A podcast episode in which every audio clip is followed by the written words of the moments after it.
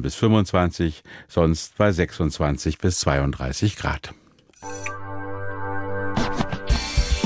Radio Zusa.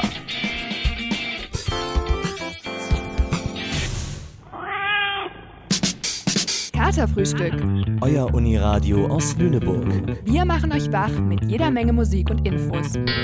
Partys und Politik. Menschen und Meinungen. Alles rund um den Campus und aus Lüneburg.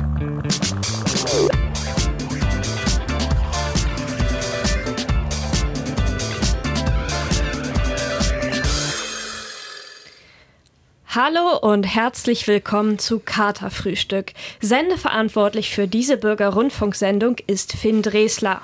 Heute geht es ums Thema Literatur und Bücher und euch erwarten zwei Interviews, eins von Josie von und mit Josie Wismar und eins mit Mona Lang, der Lektorin. Und zudem auch, was lesen die LüneburgerInnen überhaupt? Und Wer bis zum Ende dran bleibt, wird noch ein paar Beichten vom Lunatic Festival hören. Bei mir ist Paula. Danke, Morlin. Ja, wir sind heute für euch am Mikro und moderieren den ganzen Spaß. Und ich würde sagen, wir starten einfach mal mit dem ersten Song rein. Das ist Freunde von Arbeitsgruppe Zukunft featuring Das Känguru. Viel Spaß! So, jetzt geht's ja mal los hier.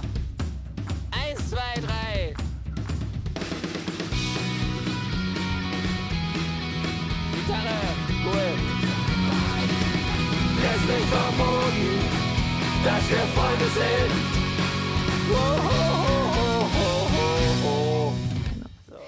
Das war Freunde von der Arbeitsgruppe Zukunft featuring das Känguru. Das Lied ist zum Film Die Känguru-Chroniken, die Verfilmung von dem Buch Die Känguru-Chroniken. Ich finde, das ist ein sehr lustiges Buch. Hast du es gelesen, Paula? Ich habe es tatsächlich noch nicht gelesen, aber es steht auf meiner Liste, weil es wurde mir jetzt schon viel zu oft empfohlen und das ist jetzt ja auch nicht gerade ein Geheimtipp, glaube ich. Deswegen vielleicht schaue ich da auch mal rein. Ja, kann ich auf jeden Fall empfehlen. Ja, danke. Äh, liest du denn viel so im Alltag? Bist du eine Leseratte? Ja, also ich versuche schon so mindestens ein bis zwei Bücher im Monat zu lesen. Gerne natürlich auch mehr. Äh, und ich lese natürlich sehr viele wissenschaftliche Texte. Und du?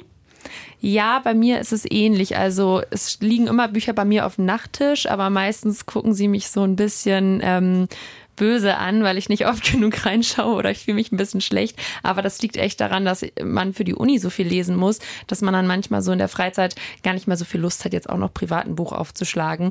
Wobei immer, wenn ich lese, bin ich total entspannt und lieb's richtig gerne. Also lieb's richtig doll. Deswegen, ähm, ja, bin ich auch gespannt, was wir heute noch für Tipps und Empfehlungen bekommen. Vielleicht erwarten uns ja auch noch ein paar Tipps, ähm, wie man im Alltag ein bisschen mehr das Lesen einbauen kann, als kleiner Teaser. Und ja, was die Leute so lesen, wie und wann, das äh, habe ich auch die LüneburgerInnen gefragt. Ich habe mich vor Lünebuch gestellt und habe einfach mal ein paar Leute abgefangen und ähm, Fragen gestellt. Und ich würde sagen, da können wir jetzt mal reinhören, oder? Ja, ich bin sehr gespannt, was du da herausgefunden hast. Okay, los geht's. Welches Buch haben Sie zuletzt gelesen? Ich bin gerade aktuell noch dabei und zwar äh, Das Reich der Sieben Höfe Teil 1. Also ich finde es spannend. Ja, ich lese gerade Rebecca Mackay, Die Optimisten.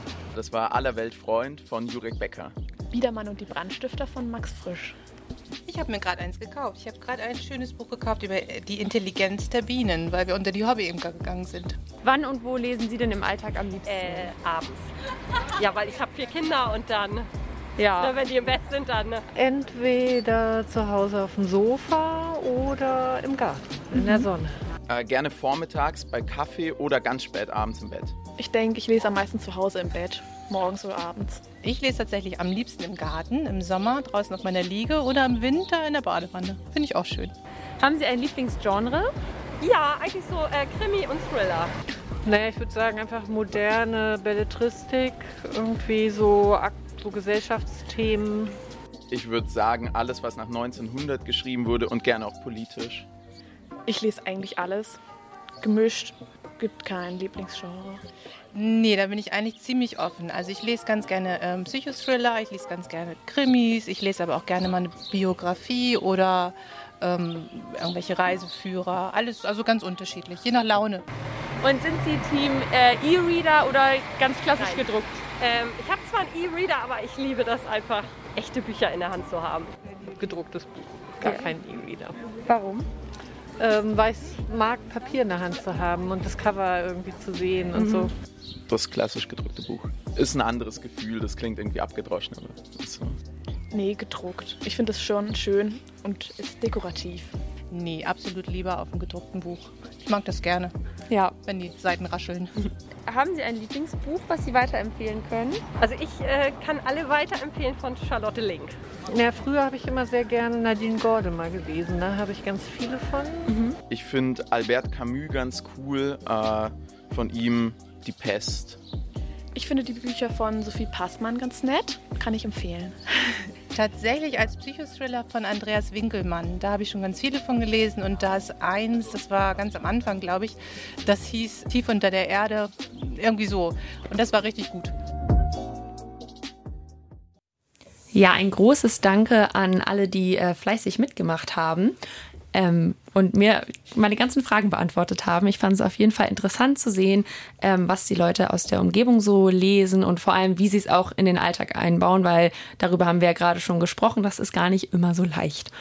Und jetzt kommen wir gleich vom Lesen zum Schreiben.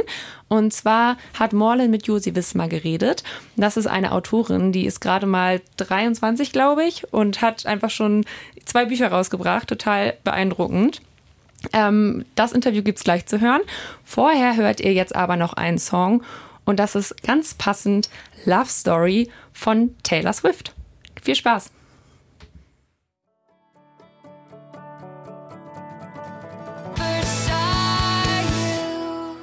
Wer bist du und was machst du? Ich bin äh, Josie Wismar. Ich bin eigentlich Studentin, aber eben auch Autorin und Buchbloggerin. Und was bedeuten dir Bücher?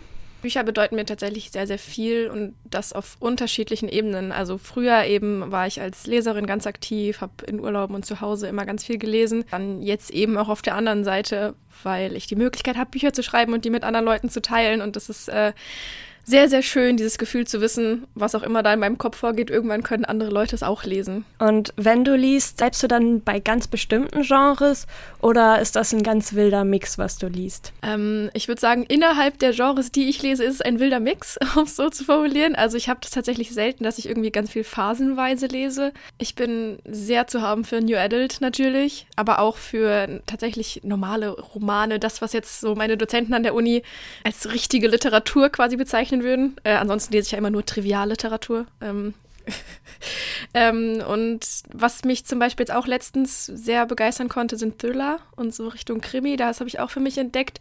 Äh, und ich bin ein kleiner Schisser, also Horror lese ich zum Beispiel absolut gar nicht. Kann ich nicht. Ich, da grusele ich mich so lange, dass ich dann Wochen mit Licht schlafen müsste. Das, äh, das geht nicht. Und hast du, wenn du liest, einen bestimmten Leseort? Mm, Tatsächlich nicht so richtig, ähm, weil ich, wenn ich lese und es ein gutes Buch ist, es gefühlt immer und überall lesen will. Also morgens im Bett, abends im Bett, im Wintergarten, unterwegs in der Bahn vor allem ganz oft auch tatsächlich. Wenn ich zur Uni fahre, habe ich immer ein paar Minuten in der S-Bahn und denke mir so, die nutze ich jetzt. Uni ist ja ein guter Stichpunkt. Was studierst du denn genau? Ah, schön, das ist so schön. Ich liebe es so sehr, über mein Studium zu reden, wirklich, weil es ist viel zu wenig bekannt. Ich studiere Buchwissenschaft und im Nebenfach Publizistik, weil es an der Uni Mainz einfach so ein Zweifachstudium ist. Ähm, ich hatte keine andere Wahl, sonst hätte ich auch nur Buchwissenschaft studiert. Ähm, das ist, also ich versuche das immer in einem Satz so zusammenzufassen, es ist quasi alles rund ums Buch, außer der Inhalt. Da würde man dann Literatur oder Germanistik oder so für studieren. Ähm, aber Buchwissenschaft ist so meiner Meinung nach der perfekte Studiengang für alle Buchliebhaber, die mal in die Buchbranche wollen oder so. Und was ist dein Lieblingsbuch? Ach, ja, das ist ja tatsächlich, das ist nämlich die fiese Frage. Ich würde sagen, ich habe keins, aber ich empfehle phasenweise schon die gleichen Bücher. Also eins, was mich lange, lange nicht losgelassen hat, war zum Beispiel die Nickel Boys. Ähm, oder aber auch die Wahrheit über den Fall Harry Kebert. Ähm, aber zum Beispiel auch manche von Benedikt Wells. Ähm, die Wahrheit über das Lügen zum Beispiel. Das sind Bücher, die ich empfehle, weil sie mich ganz, ganz lange danach nicht losgelassen haben. Oder auch zum Beispiel das größere Wunder. Das sind so vier Bücher, die man, wenn man zum Beispiel unseren Podcast hört oder auf Instagram, sieht man sehr oft. Ähm, weil das Bücher sind, die während dem Lesen irgendwie sehr, sehr viel in mir verändert haben und mit mir gemacht haben, ohne jetzt zu viel zu spoilern, ähm, die mich extrem gefesselt haben, überrascht haben oder eben auch, ja, lange, lange nicht losgelassen, wie gesagt. Äh, möchtest du mal ein bisschen über deine literaturbezogenen Hobbys erzählen? Ja, sehr gerne. Ähm, angefangen hat das Ende 2016 mit dem Blog und Instagram. Damals hatten nämlich alle auch noch zusätzlich einen Blog. Ich habe auf WordPress dann einen Blog auch angelegt, wo man dann noch so ganz ausführlich Rezensionen geschrieben hat und alles. Ähm, und eben parallel Instagram. So das klassische Buchbloggen. Das war damals noch ganz, ganz anders als das, was man heute kennt. Das hat sich äh, weiterentwickelt, was mich aber auch sehr freut. Ähm, mittlerweile habe ich den Blog nicht mehr, aber halt Instagram noch. Da äh, fließt auch fast die meiste Zeit rein, würde ich sagen. Äh, ich hatte mal, ich hatte mal eine YouTube-Phase, die ist aber eingestampft worden, weil es zeitlich dann irgendwann einfach nicht mehr funktioniert hat. Ähm, ich habe aber noch einen Podcast, wie gesagt. Den mache ich zusammen mit der Sarah, heißt Hashtag ausgelesen. Und äh, da fließt jetzt quasi die Zeit rein, die vorher in YouTube geflossen ist. Also da reden wir jetzt auch über die ganzen Bücher, die wir immer dann gelesen haben oder andere buchbezogene Themen. Ähm, ja, und sonst buchbezogen mache ich halt noch mein Studium, was mich auch sehr freut, weil das ist halt eine Ausbildung und gleichzeitig aber buchbezogenes Hobby. Ähm, und ansonsten eben noch das Schreiben, wobei das ja damit, mittlerweile tatsächlich auch ein Beruf ist. Und was hat dich dazu bewegt, selber zu also schreiben? früher auch schon immer geschrieben, aber tatsächlich nie Bücher oder lange Geschichten. Es waren immer so kleinere Texte oder Gedichte oder so angefangene Kurzgeschichten, aber wirklich ganz lange was zu Ende geschrieben habe ich eigentlich nie. Ähm, ich habe das auch vor allem immer nur für mich gemacht, also so ein bisschen Gedanken sortiert oder über irgendwas, was ich erlebt habe, geschrieben oder irgendein Gedicht, weil mich gerade irgendwas total inspiriert hat. Ähm, und dann war es tatsächlich Instagram. Und zwar im Nano, also dem National Novel Writing Month, der ist immer im November. Ähm, habe ich auf Instagram ganz, ganz viele Leute gesehen, die geschrieben haben und gesagt haben, jetzt endlich mal mache ich meine Geschichte und 50.000 Wörter. Und ich hatte halt ne, schon lange Geschichten im Kopf. Und die, die ich dann da angefangen habe, weiter zu plotten, war schon seit, ich glaube, 2015 im Blog, also war wirklich, also auch auf einem Blog handschriftlich geschrieben, den habe ich auch heute noch. Es hat nichts mehr mit dem Buch am Ende zu tun gehabt, aber ähm, dann haben all diese Leute geschrieben und ich dachte so, weißt du was, wenn die das können, dann kannst du das vielleicht auch. Dann habe ich mich hingesetzt und geschrieben und angefangen zu plotten und ich war auf einmal das erste Mal so drin in der Geschichte, dass ich gedacht habe, das ist ja, das könnte ja wirklich was werden. Und äh, dann habe ich nicht mehr aufgehört zu schreiben eigentlich. Das war so der Moment und seitdem. Und wie war das Gefühl, als du dann das erste Mal tatsächlich eine Geschichte, eine große Geschichte fertig hattest und sie dann sogar in den Händen halten konntest? Oh, das war crazy. Das war crazy. Und ich glaube es mir manchmal immer noch nicht. Also, das Beenden war ja eine Sache, das war im ersten Corona-Lockdown 2020. Und also ich meine, um dich herum ist ja alles, alles anders gewesen, ne? Das ist, du bist im Lockdown. Ich persönlich habe bei meiner größten Schwester gewohnt, weil ich ihr eben mit den Kindern geholfen habe. Ähm, ich war also in meinem Gästezimmer und alles ist anders, ne? Keine Ahnung. Jeder weiß, was ist das denn jetzt hier? Pandemie? Keine Ahnung. Im Mai ist bestimmt wieder rum oder so. Das haben wir ja damals alle noch gedacht, ne? Und auf einmal setzt du so vier Buchstaben unter diese Geschichte und denkst du, du hast gerade ein Buch beendet das ist irgendwie sehr verrückt. Und es, es, ändert nichts und gleichzeitig alles. Also, weil ich meine, klar, am nächsten Morgen wachst du auf und der nächste Tag ist genauso wie vorher, ne? Machst mit den Kids Homeschooling und überlegst, guckst irgendwelche Ankündigungen von Politikern, die die nächsten Sachen rausgeben. Und gleichzeitig weißt du, du hast dieses Buch beendet und du wirst es irgendwann in der Hand halten. Und das ist so verrückt, wirklich. Und als ich dann das erste Mal in der Hand gehalten habe, habe ich ein bisschen geheult, gebe ich zu. Weil ähm, ich habe immer schon als kleines Kind für mich vor allem gesagt, das war so einer dieser Träume, die man sehr für sich behält und nicht jedem immer so erzählt, weißt du, ähm, habe ich gesagt, eines Tages will ich in die Buchhandlung gehen können und da steht ein Buch von mir mit meinem Namen drauf und das will ich dann kaufen. Und dann hatte ich es wirklich in der Hand und war so, okay, so dieses eines Tages und irgendwann ist halt einfach jetzt. Und das ist schon, das ist crazy, das zu verstehen. Also manchmal brauche ich auch immer noch, um das irgendwie so zu realisieren, aber es ist wirklich sehr, sehr schön. Und den Traum zu schreiben, den verwirklichst du dir ja immer noch. Und hast aber ja auch erzählt, dass du ziemlich viele Baustellen hast. Wie schaffst du es denn, Zeit zum Schreiben zu finden? Das ist immer eine schöne Frage. Ähm, ja, die frage ich mich manchmal selbst, weil ehrlich gesagt, wenn ich so auf diese Liste gucke, was ich manchmal alles tue, ähm, Also erstens hilft es sehr, diese Routinen zu haben und einen sehr gut strukturierten Kalender mit mehreren Farbsystemen, der einem sagt, wann was wo ansteht und wo man sich äh, Lücken freischaufeln kann. Ähm, und so habe ich dann halt auch manchmal Sachen drinstehen wie halber Schreibtag oder Schreibtag und dann weiß ich wirklich, dass ich da nichts anderes mache als zu schreiben. Ähm, oder früher hatte ich äh, die Angewohnheit, nachts zu schreiben. Ich habe es total geliebt, dass wenn alle geschlafen haben und niemand mehr irgendwo was von mir wollte, ich dann ähm, geschrieben habe. Das ging aber auch nur so lange, wie ich nicht am nächsten Morgen um acht auf der Arbeit sein musste. ähm, und aktuell ist es so, dass ich mir halt einfach, also ich setze die Prioritäten anders. Also ich sage dann halt manchmal, dass ich zum Beispiel es nicht zum Training schaffe oder was weiß ich, dass die Spielmaschine doch drei Tage noch nicht ausgeräumt wird, einfach weil das Schreiben gerade vorgeht wegen der Deadline. Dann ist es so, weil manchmal bekommt man auch nicht alles unter einen Hut ähm, und muss dann eben die Priorität höher aufs Schreiben setzen. Aber wenn ich nicht so ein krasses Wortsoll habe, dann, wie gesagt, dann ist es der Kalender und die Struktur und das Wissen, dass äh, ich auch irgendwann wieder weniger mache und es einfacher wird. Was für Schreibroutinen und Schreibrituale hast du denn? Hast du ein bestimmtes Getränk oder hörst du Musik? Ähm, ich habe tatsächlich Musik und mittlerweile meinen Platz. Ich hätte das gar nicht so gedacht, weil ich früher, vor Corona, sehr gerne in Cafés geschrieben habe und da auch immer sehr viel so ging. Aber jetzt aktuell habe ich tatsächlich für jedes Buch eine eigene Playlist und es ist aktuell nicht mal eine selbst erstellte Playlist, sondern zum Beispiel beim zweiten Buch, bei Alexi und Nate, habe ich immer Sleeping at Last gehört. Rauf und runter, alle Lieder. Ähm, und sobald ich die gehört habe, so zwei, drei Lieder, war ich auf einmal so im Tunnel. Und jetzt beim dritten Buch ist es auch wieder so ähnlich, dass ich da eine Playlist habe von Spotify, die ich immer anmache. Und auf meinem Schreibtisch, ich habe meine Bildschirme, ich habe meine Anordnung, wie was steht. Ähm, früher im Herbst oder sowas mache ich dann auch immer sehr, sehr gerne Kerzen an. Das fühle ich dann auch immer sehr. Und dann bin ich meistens im Schreibtunnel. Du hast ja erzählt, dass du lange auch nur für dich geschrieben hast.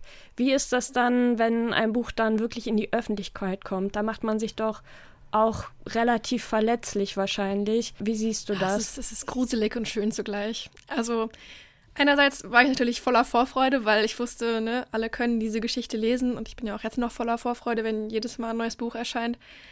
Ähm, aber ich war beim ersten auch wirklich sehr, sehr verunsichert. Also da war ich so, okay, und was, wenn sie es nicht mögen und wie gehe ich dann damit um? Und am Ende irgendwie, wenn ich ganz viele negative Rezensionen lese und ich meine, man wird ja dann auch teilweise auf denen markiert und auch auf den negativen und dann guckt man die sich an und stelle ich dann alles in Frage vielleicht oder sonstiges und ich habe wirklich gerade so drei, vier Tage vor dem Release, ich habe mir wirklich fast in die Hosen gemacht. Ich, hat, ich hatte wirklich Angst. Ähm, Im Nachhinein betrachtet ist es alles gar nicht so schlimm weil ähm, ich sehr im Reinen mit mir und dieser Geschichte bin und wie ich sie geschrieben habe und was sie erzählt, was auch beim zweiten Buch jetzt extrem der Fall ist. Und man wird nie eine Geschichte schreiben, die allen Leuten gefällt. Und mein erstes Buch wird auch nicht mein bestes Buch sein. Es ist mein Debüt und auch mein zweites Buch ist nochmal ganz anders und meiner Meinung nach, ach, ich liebe Lexi und Nate einfach, naja. Ähm, aber ich werde niemals ein Buch schreiben, was allen gefällt und das ist total okay. Und wenn Leute Dinge kritisieren, die ich zum Beispiel mit Absicht so gemacht habe, weil ich sie so erzählen möchte, dann ist das Geschmackssache und dann ist das der ihr gutes Recht, aber dann ist auch mein Recht zu sagen so, es interessiert mich nicht, weil ich bin sehr, sehr zufrieden mit diesem Buch. Ich finde es schön, dass die Leute das lesen können. Und mich hat tatsächlich diese negative Kritik gar nicht gestört. Ich war sehr von mir selbst überrascht, weil ich dachte, so am Ende stelle ich alles in Frage. Ich will die wieder schreiben. Ich will nichts mehr veröffentlichen, weil die Leute mögen es nicht. Aber es ist okay, weil es gibt auch Leute, die lieben es. Es gibt Leute, die schreiben mir Nachrichten, wie toll es ist und wie sehr sie sich in Amber Falls wohlfühlen. Und das ist ja das, wofür ich es mache. Das ist eine sehr schöne Einstellung.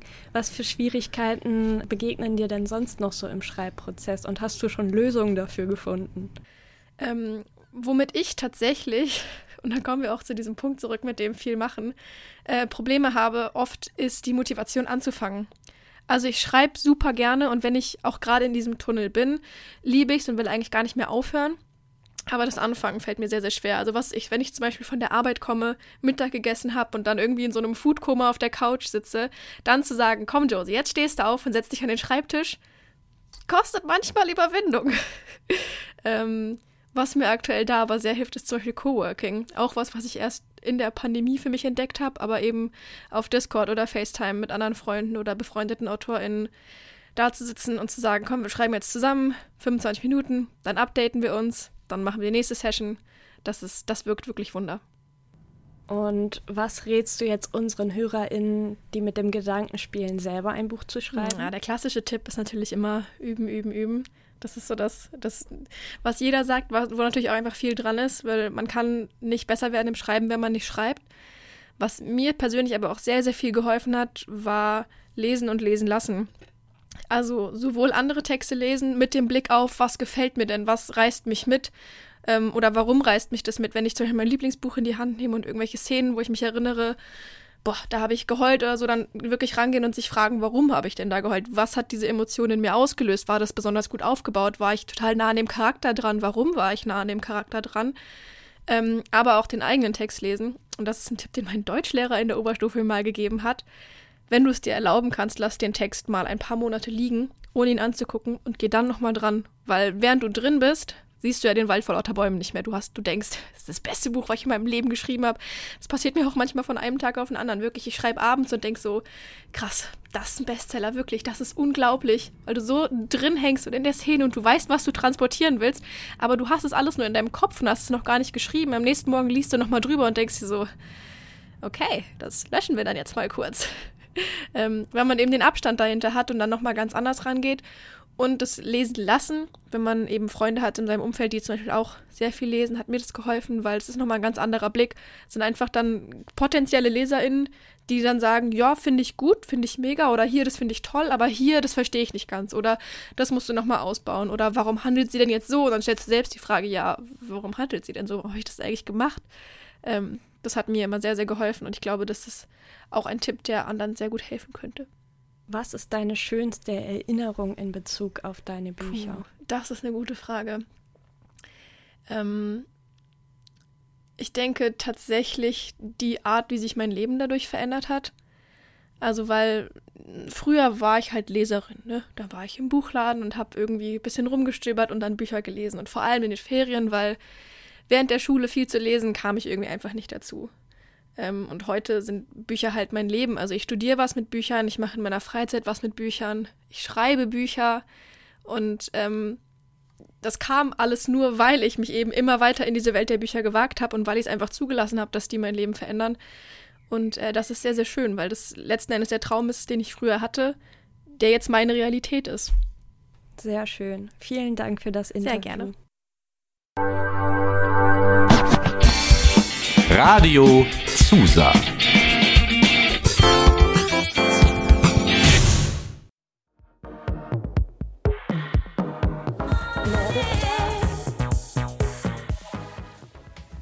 Das war extrem gut passend zum Interview eben. I Wrote the Book von Beth Dito.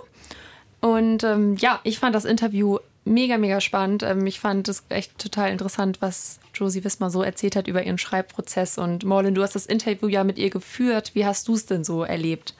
Ja, es hat mir sehr großen Spaß gemacht. Ich fand es sehr interessant und ich habe sehr viele spannende neue Einblicke bekommen und fand auch ihren Umgang mit Kritik sehr, sehr toll und sehr beeindruckend.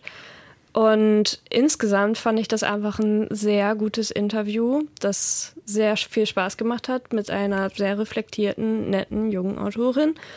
Und das komplette Interview könnt ihr bald auch auf Spotify hören, nämlich als B-Seite. Das Interview ging nämlich eigentlich noch ein bisschen länger. Ja, da könnt ihr dann bei Instagram auf unserer Seite uniradio-lüneburg erfahren, wann genau das bei Spotify erscheint oder ihr abonniert uns da einfach, dann könnt ihr auch immer sehen, wenn neue Folgen rauskommen. Und ähm, ja, Josi Wismar hat ja auch eben erzählt, ähm, genau, dass in so einem Buchentstehungsprozess natürlich auch das Lektorat dazugehört. Und passend dazu haben Maria und ich mit Mona Lang gesprochen.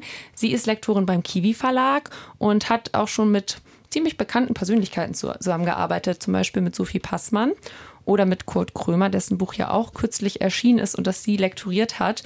Und Maria und ich haben uns wirklich sehr darüber gefreut, dass wir die Möglichkeit bekommen haben, mit ihr zu sprechen.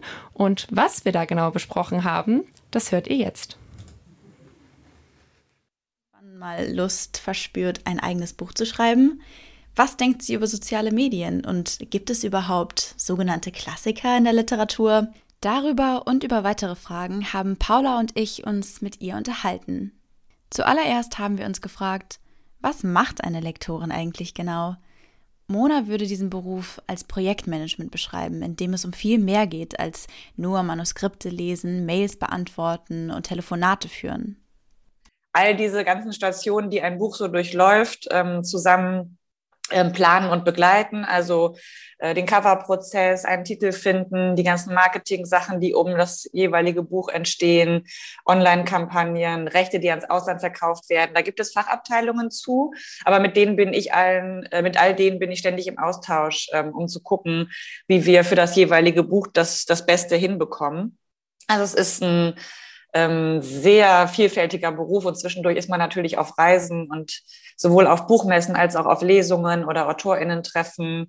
Ähm, also es wird auf jeden Fall nicht langweilig und man macht äh, nicht immer wieder so das Gleiche, weil für jedes Buch gilt ja was anderes und für jedes Buch denkt man sich was anderes aus und bei jedem Buch gibt es andere Herausforderungen. Deswegen ähm, ist dieses, ist das ein toller Beruf, wo einem wirklich ähm, wo man selten denkt, oh, das habe ich doch jetzt schon 500 Mal gemacht, das müsste man doch jetzt wissen, wie es geht, weil es immer sich wieder neu anfühlt. Und wie wird man Lektorin? Mona sagt dazu, dass es eigentlich diese klassische Ausbildung gar nicht gibt. Während ihres Studiums der Germanistik und Romanistik in Bonn hat sie als freie Mitarbeiterin in der Bonner Rundschau gearbeitet und dort gemerkt, dass sie das Thema Lektorieren sehr besonders interessiert. Sie hat dann ein Praktikum gemacht, ein Volontariat, eine Assistenz und ist schließlich Lektorin geworden. Diesen Weg beschreibt Mona als inoffizielle Ausbildung zum Beruf, weil sie hier schon einiges an Erfahrung sammeln konnte. Manchmal läuft das anders, manchmal wird man schneller in den Job katapultiert. Ich war immer total dankbar dafür, dass ich bei der heutigen Verlegerin, damals noch Cheflektorin, ähm, Assistentin sein durfte und von ihr einfach alles abgucken, weil das ist natürlich in, in dem Job verhandelt man viel mit AgentInnen ähm, und das ist teilweise ja auch heikel und das möchte man auch gerne gut können, bevor man da mit großen Zahlen jongliert. Deswegen war ich immer total dankbar, dass ich wirklich so eine Ausbildungszeit hatte, wo ich mir das alles abschauen konnte und dann ähm, schon relativ gefestigt in den, in den eigentlichen Beruf gehen könnte. Auf die Frage, was sie an ihrem Beruf am meisten mag, sagt sie. Also ich muss sagen, ich mag wirklich alles an meinem Beruf. Ich liebe den wirklich sehr. Es gibt sehr wenige Sachen, die ich nicht so gerne mag. Als eines ihrer persönlichen Highlights nennt Mona die Zusammenarbeit mit inspirierenden KünstlerInnen. Ähm, ich arbeite ja sehr eng mit Sophie Passmann zusammen zum Beispiel und habe jetzt das Buch mit Kurt Krömer gemacht und sitze jetzt gerade an dem neuen Buch von Quentin Tarantino. Also um jetzt nur mal so Promis zu nennen, ne? ganz abgesehen von den SchriftstellerInnen, die ich verehre, mit denen ich arbeiten darf. Ähm, das ist natürlich das Schönste und ich habe euch gerade vor der Aufnahme erzählt, dass ich zehn Tage in Seoul auf der Buchmesse war in Südkorea. Dass ich sowas machen kann, ist natürlich auch äh, großartig. Von Büchern und Manuskripten scheint Mona auch im Privaten nicht genug kriegen zu können. Auch außerhalb ihrer Arbeitszeit greift Mona deshalb gerne zum Buch und teilt ihre Leseerfahrungen mit ihren Followern auf Instagram. Ich finde auch, dass das zu dem Beruf dazu gehört. Also das kann man gar nicht so richtig trennen. Ich will natürlich gucken, welche Bücher sind bei anderen Verlagen erschienen und vielleicht erfolgreich oder nicht erfolgreich gewesen. Also das ist auch gehört zusammen und ich habe das ja irgendwann habe ich begonnen, das auf Instagram auch ein bisschen zu begleiten. Ähm, für meine Freunde war das eigentlich gedacht am Anfang, jetzt sind das ein bisschen mehr Leute. Ähm, und das macht dann auch total Spaß. Also wenn ich dann schon weiß, ich habe was Tolles gelesen, dass ich während des Lesens schon weiß, ich werde das jetzt vielen Leuten empfehlen können. Und das ist, also das gehört zu meinem Leben, aber ich finde auch zu meinem Beruf essentiell dazu, weiter Bücher zu lesen, die nicht in meinem Verlag erscheinen. Was das Lesen in der Freizeit angeht, muss ich gestehen, dass ich seit Beginn meines Studiums sehr wenige Bücher in die Hand genommen, geschweige denn fertig gelesen habe. Deswegen haben Paula und ich Mona als nächstes nach ihren Büchertipps gefragt, um uns Studierende mal wieder so richtig Lust aufs Lesen zu machen. Neben dem Buch Women Don't Owe You Pretty von Florence Given nennt Mona das Buch Frauenliteratur von Nicole Seifert. Sie sagt, also ich hätte mir das gewünscht, in einem jüngeren Alter zu wissen, sein eigenes Leseverhalten zu hinterfragen und auch das Leseverhalten, das wir von Schule und Uni ähm, aufgedrückt bekommen, sage ich jetzt mal, dass hauptsächlich Männer ähm, gelesen werden, weil das die großen kanonischen Werke sind und man da vielleicht die Augen äh, dafür öffnet, ähm, dass das ähm, falsch ist einfach. Also dass Frauen genauso tolle Bücher schreiben wie Männer ähm, und dass Frauen nicht nur Literatur für Frauen schreiben. Das hat mich zum Nachdenken angeregt. Wenn ich mich an meine Schulzeit zurückerinnere, dann fällt mir tatsächlich auf, die meisten Bücher, die wir dort gelesen haben, wurden von Männern geschrieben. sogenannte Klassiker. Aber gibt es überhaupt Klassiker in der Literatur? Ich glaube, das ist ein bisschen Quatsch, weil es gibt natürlich äh, viele kanonische Werke und da muss jeder, also ich glaube, dass jeder seinen eigenen Kanon zusammenstellen muss. Ähm, wenn man im Buchbereich arbeiten will, ist es gar nicht schlecht, äh, im, in, im Laufe eines Studiums viel davon zu lesen. Dazu kommt man nicht mehr als Lektorin. Also man wird nicht mehr schaffen, Großklassiker zu lesen, würde ich mal behaupten, weil man ist an der Gegenwartsliteratur dran. Ähm, aber immer so diesen, diesen Unterbau zu haben von ähm, AutorInnen, kanonischen AutorInnen, auf die sich auch Gegenwartsautorinnen beziehen, ist natürlich super. Aber ob das jetzt ähm, Thomas Mann ist oder Elfriede Jelinek oder ähm, die Bronte-Schwestern, das muss, glaube ich, jeder für sich rausfinden, was er da gerne liest. Was ich nur immer gemerkt habe, man hat vor allem als junger Mensch so wahnsinnig Angst und wenig Bock auf so Klassiker, weil man denkt, die sind unlesbar, weil man vielleicht irgendwie Faust gelesen hat in der Schule und es einen genervt hat. Und ähm, eine Erfahrung, die ich oft gemacht habe, ist, man nimmt diese Bücher und die sind viel zugänglicher, als man denkt. Ich würde nur sagen, keine Angst vor Klassiker. Die Russen sind dann vielleicht manchmal ein bisschen unzugänglicher, aber auch die machen halt total Bock. Also Meister und Margarita von Bulgakov zum Beispiel ist eins meiner Lieblingsbücher und das würde ich super gerne auch nochmal lesen, wenn ich Zeit habe.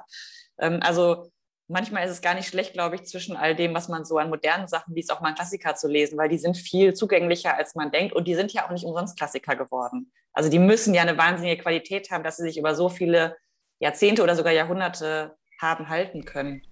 Was diese sogenannten Klassiker also von anderen Büchern unterscheidet, ist, dass sich jeder und jede dort wiederfinden kann. Nach dem Lesen eines solchen Buches habe ich mich als Schülerin manchmal dazu inspiriert gefühlt, irgendwann mein eigenes Buch zu schreiben. Geht es Mona vielleicht manchmal genauso? Nee, also ak akut nicht. Ich bin ziemlich fest der Überzeugung, dass ich besser daran bin, äh, Bücher von anderen Menschen ein bisschen besser zu machen oder mit denen daran zu arbeiten, dass sie ein bisschen besser werden. Und ähm, ich glaube, man muss wirklich so ein richtigen Antrieb haben, um Bücher zu schreiben, weil das ist, das hört sich immer so an, ich schreibe ein Buch, aber das ist wahnsinnig anstrengend, das ist echt eine harte Arbeit, da mal so 200, 300 Seiten aufzuschreiben. Ich meine, das dauert Jahre, man muss da dranbleiben, man muss sehr viel daran arbeiten und weiß dann ja immer noch nicht, ob es verlegt wird. Also es ist wirklich Knochenarbeit und man wird nicht, man verdient nicht super viel Geld damit in den meisten Fällen und so weiter. Also ich würde das nicht ausschließen, aber ähm, ich habe aus mir heraus ähm, nicht den Antrieb und ich habe auch nicht das Gefühl, was man vielleicht denken könnte, wenn man mit LektorInnen spricht, ich könnte das sowieso, weil ich so viele Bücher gemacht habe. Das ist was anderes, ähm, sich da hinzusetzen, die leere Seite vor sich zu haben. Das ist die Aufgabe des Autors oder der Autorin. Und meine Aufgabe ist ja, ich habe schon die ganzen vollen Seiten vollgeschrieben und muss nur in Anführungsstrichen gucken, wie können, was können wir da noch dran machen, damit es noch ein bisschen besser wird. Also das sind wirklich zwei sehr unterschiedliche Dinge aus meiner Sicht. Ähm, deswegen ist das, steht das für mich äh, gerade zumindest nicht zur Debatte. Warum Mona so aktiv auf Instagram ist, erklärt sie so. Mhm, also gerade Instagram und diese Bookstagrammer Community hört sich immer so falsch an, finde ich, aber die Leute, die sich das angucken, ist natürlich einfach eine neue Form der Buchvermittlung. Also früher gab es das Feuilleton, das Radio, ähm, in seltenen Fällen das Fernsehen, wo man sich über Bücher informiert hat. Ähm, ich glaube, es gibt schon immer Buchclubs oder ähm, Leute, die sich zusammenschließen, über Bücher zu sprechen. Und dazugekommen sind die sozialen Medien, wo über Bücher gesprochen wird. Und ich glaube, das ist ein niedrigschwelligeres Angebot, vor allem natürlich für junge Leute. Ich merke in meiner äh, Instagram-Arbeit, dass viele ganz junge Menschen diese Kulturtechnik, ich gehe in einen Buchladen und lasse mir ein Buch empfehlen, gar nicht kennen oder das Gefühl haben, für sie, das Angebot ist, gilt nicht für sie. Man muss sich wahnsinnig gut auskennen, um da hinzugehen, was nicht stimmt. Aber ich verstehe, dass dieser Eindruck manchmal entsteht eines total elitären Buchbereichs, wo man alles gelesen haben muss, um dabei sein zu dürfen. Und deswegen bin ich froh, dass es ähm, auf Instagram, ich meine, ist, uns ist, glaube ich, allen klar, dass da vor allem Lifestyle-Produkte beworben werden, aber dass das Buch da einfach eine kleine Nische findet, wo Leute sich austauschen können oder Empfehlungen suchen können. Mehr Menschen mit besseren Empfehlungen zum Lesen bewegen. Das ist Mona wichtig. Sie findet. Und aber, ich meine, ihr kennt das bestimmt auch. Also ich finde, fast alle Leute sagen, dass sie äh, im Urlaub total gerne lesen. Also dass sie oder nur im Urlaub lesen. Und ich finde das total schön und ich verstehe das auch. Äh, ich frage mich da nur immer, warum nehmt, also das scheint ja was, wenn man das im Urlaub machen möchte, scheint das ja was sehr Entspannendes zu sein. Und bestimmt ist es im Urlaub auch einfach leichter, das Handy im Hotel zu lassen oder wie auch immer. Aber dieses, wenn da einen das im Urlaub entspannt, könnte man das ja auch irgendwie mit in sein Alltagsleben nehmen. Ähm, ja, wenn das irgendwie klappt. Und ich meine, ich verstehe, dass man das Gefühl hat, man hat nicht noch mehr Zeit und Lust, wenn man den ganzen Tag für die Uni liest, noch was Privates zu lesen. Ähm, aber es kann natürlich auch einfach gut tun, ne? mal ähm, was zu lesen, was nur Spaß macht. Das kann ja auch, es muss ja jetzt gar nichts super Kluges sein. Es kann ja einfach auch ein guter Krimi-Thriller oder Unterhaltungsroman sein, der ihn einfach ablenkt, genauso wie man ja abends gerne mal, weiß ich nicht, Gilmore Girls guckt oder so, die, was auch einfach nur zur Unterhaltung ist, wo man sich wohlfühlt drin.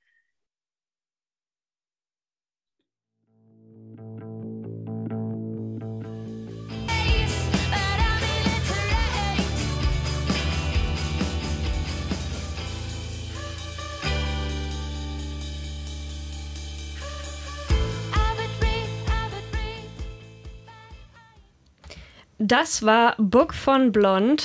Herzlich willkommen zurück zu Kater Frühstück. Und das nach dem Interview mit Mona Lang, das sehr spannend war. Ein sehr spannender Beitrag, ein sehr spannender Beruf. Was ist so dein Fazit zu dem Interview? Ähm, ich habe mich erstmal total gefreut, dass es überhaupt stattgefunden hat. Ich folge Mona nämlich schon seit, ich glaube, zwei, drei Jahren auf Instagram. Da gibt sie immer ähm, in ihren Stories so Buchempfehlungen. Also Menschen können ihr schreiben, für wen sie ein Buch suchen, zum Beispiel als Geschenk. Und dann geben die so verschiedene Merkmale über die Person an. Ähm, zum Beispiel sowas wie, mein Vater liebt Hunde und hasst Fahrradfahren. Was kann ich dem für ein Buch schenken? Und sie hat irgendwie immer das Richtige. Ich finde es ich find's witzig. Ähm, und dass ich jetzt einfach zusammen mit Maria mit ihr sprechen konnte, das war echt total ähm, cool. Und sie war auch sehr offen und sehr nett. Ähm, also ja, ich bin sehr froh über die Möglichkeit. Und wir sind euch aber noch eine Sache schuldig, die wir am Anfang angekündigt haben. Und zwar war ja vor anderthalb Wochen das Lunatic am Campus hier in Lüneburg. Und da haben wir eine kleine Box aufgestellt und haben gegen ein bisschen was zu trinken eure Beichten eingesammelt. Ganz anonym natürlich, aber ihr könntet einfach mal bei uns loswerden, was euch so auf dem Herzen liegt. Und wir haben jetzt eure Stimmen so ein bisschen verzerrt, also niemand wird ähm, erkennen können, wer die Beichten ins Mikrofon gesprochen hat. Und ich muss ehrlich sagen, ich habe sie auch noch nicht gehört. Deswegen bin ich auch selbst super gespannt, was jetzt kommt. Und ich würde sagen, wir hören jetzt mal in die Lunatic-Beichten rein. Läuft schon, ne? Mal la la la, aber mach so la la la. La la la. Das ist so spannend. Hallo. Wie gesagt, ein bisschen stolz Leck deine Hand an dem Schwein. Also ich bin hier in der Beichtekiste. Ich bin nachts in ein äh, Hotelpool eingebrochen und wurde von der Security entdeckt, wurde gejagt und meinen Fuß verknackst. Äh, ich hatte mal was mit einer, die einen Freund hatte zu dem Zeitpunkt. Also ich erzähle immer meinen ganzen Freunden und meinen MitbewohnerInnen, dass mir krasse Sachen passiert sind. Dabei sind das einfach nur Geschichten, die Menschen passiert sind, die ich eigentlich kenne. Und ja, da tue ich immer so, als wäre das mir passiert, damit die Story krasser wirkt. Mit Freunden in der Schulklasse ähm, mussten wir einen Kuchen backen, weil wir so viel gestört haben im Unterricht und dann hat der eine Freund in den Kuchen reingekackt und es hat niemand gegessen, aber wir haben ihn mit in die Klasse gebracht. Aber niemand ist zu Schaden gekommen. Ich bin Kleptomanin. Okay, also, wenn ich einkaufen gehe im Penny, dann knibbel ich immer die Bio-Sticker vom Gemüse und vom Obst ab, damit ich den normalen Preis zahle, aber eigentlich ein Bioprodukt habe. Es geht am besten eigentlich bei der Gurke. Bei Bananen ist es ein bisschen schwierig, weil da ja auf jeder Banane ein Sticker Ich hatte was mit einem Verheirateten und der hat sogar ein Kind gehabt. Und ich habe zu viele Leute gebackpfeift. Ich kann den Freund von meiner besten Freundin nicht ausstehen. Und ich habe zu beichten, ich bin mal fast ein Vater geworden. Und bei Hamburg G20 habe ich Penny ausgeräumt. äh, tschüss, das war's. du bist die Allerschönste.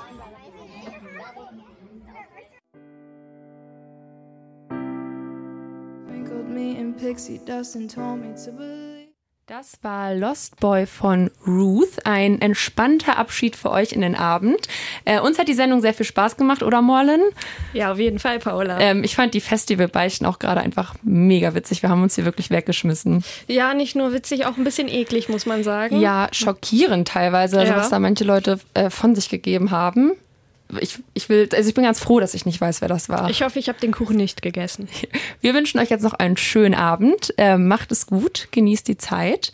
Ähm, was auch immer ihr macht, vielleicht schnappt ihr euch ja auch noch ein Buch und lest. Sendeverantwortlich für diese Bürgerrundfunksendung ist Finn Dresler. Ciao, ciao.